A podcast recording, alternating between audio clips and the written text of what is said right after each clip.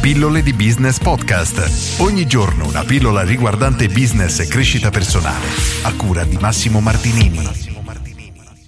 Il tuo cliente non pensa come te. Oggi voglio toccare nuovamente questo tema, ne ho parlato qualche giorno fa, per cercare di portare alla tua attenzione un punto di vista diverso riguardo a quello che riguarda il tuo business, il tuo prodotto, il tuo servizio, insomma quello che proponi, che vendi, che offri nel mercato.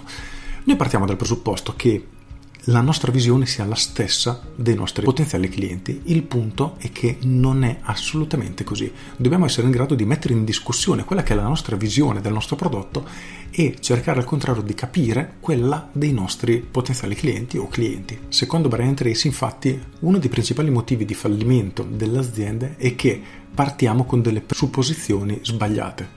Quindi noi abbiamo un'idea, proponiamo un prodotto nel mercato secondo la nostra visione, ma non è ciò che il mercato vuole. E questo è un problema gigantesco. Se abbiamo già una base di clienti come ne parlavo appunto una settimana fa, dobbiamo necessariamente scoprire qual è la loro visione del nostro prodotto, come ci vedono i clienti, e nella maggior parte dei casi, ripeto, la visione è totalmente diversa, ma ripeto, totalmente diversa, spesso addirittura opposta rispetto a quella che ha l'imprenditore. E questo è un problema gigantesco perché se noi cerchiamo di vendere alle persone ciò che vediamo noi, ma non è ciò che vedono loro, non riusciremo assolutamente a vendere e tutti i nostri sforzi in marketing, in pubblicità, insomma, tutti i nostri investimenti saranno veramente sprecati. Qualche tempo fa mi sono confrontato con una persona che aveva una toilettatura per animali e praticamente lui era convinto che le persone si rivolgessero a lui perché era molto bravo, aveva tutte le sue attrezzature nuove, era un negozio nuovo ed era super fiero delle, del suo locale, sempre bello pulito, tenuto perfettamente, tutte queste attrezzature appunto all'avanguardia. Lo invitai a fare un sondaggio presso i suoi clienti e la risposta che ottenne fu completamente diversa, ovvero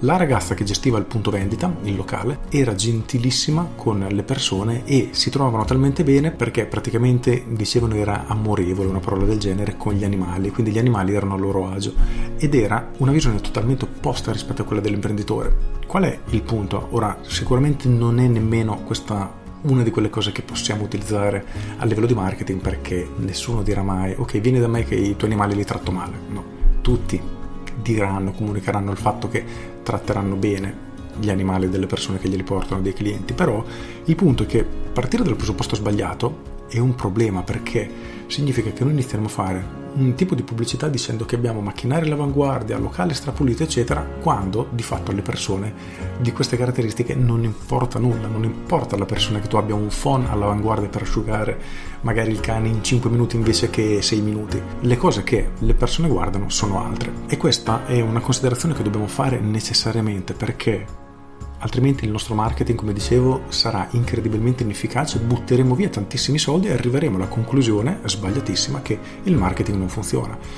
E in alcuni casi, se la tua attività non sta neanche andando tanto bene, riuscire a capire il vero perché per il quale le persone acquistano da te può essere veramente un punto di svolta. Quindi smetti di partire con i tuoi presupposti, con le tue supposizioni e cerca di capire cosa effettivamente apprezzano i clienti da te, quali sono le cose che percepiscono è, ripeto, estremamente importante e lo devi fare, altrimenti non riuscirai a vendere e rischi che la tua attività con il tempo non cresca piano piano, anzi cali di lavoro e col tempo sia destinata a chiudere. Quindi smetti di partire con un'idea che non è necessariamente quella dei tuoi clienti, ma inizia ad ascoltarli. Con questo è tutto, io sono Massimo Martinini e ci sentiamo domani. Ciao! Aggiungo, riuscire a scoprire questa informazione se hai una lista clienti e se non ce l'hai abbila perché veramente la dovresti avere, ti rimando a Business Architect dove c'è una lezione anche su questo.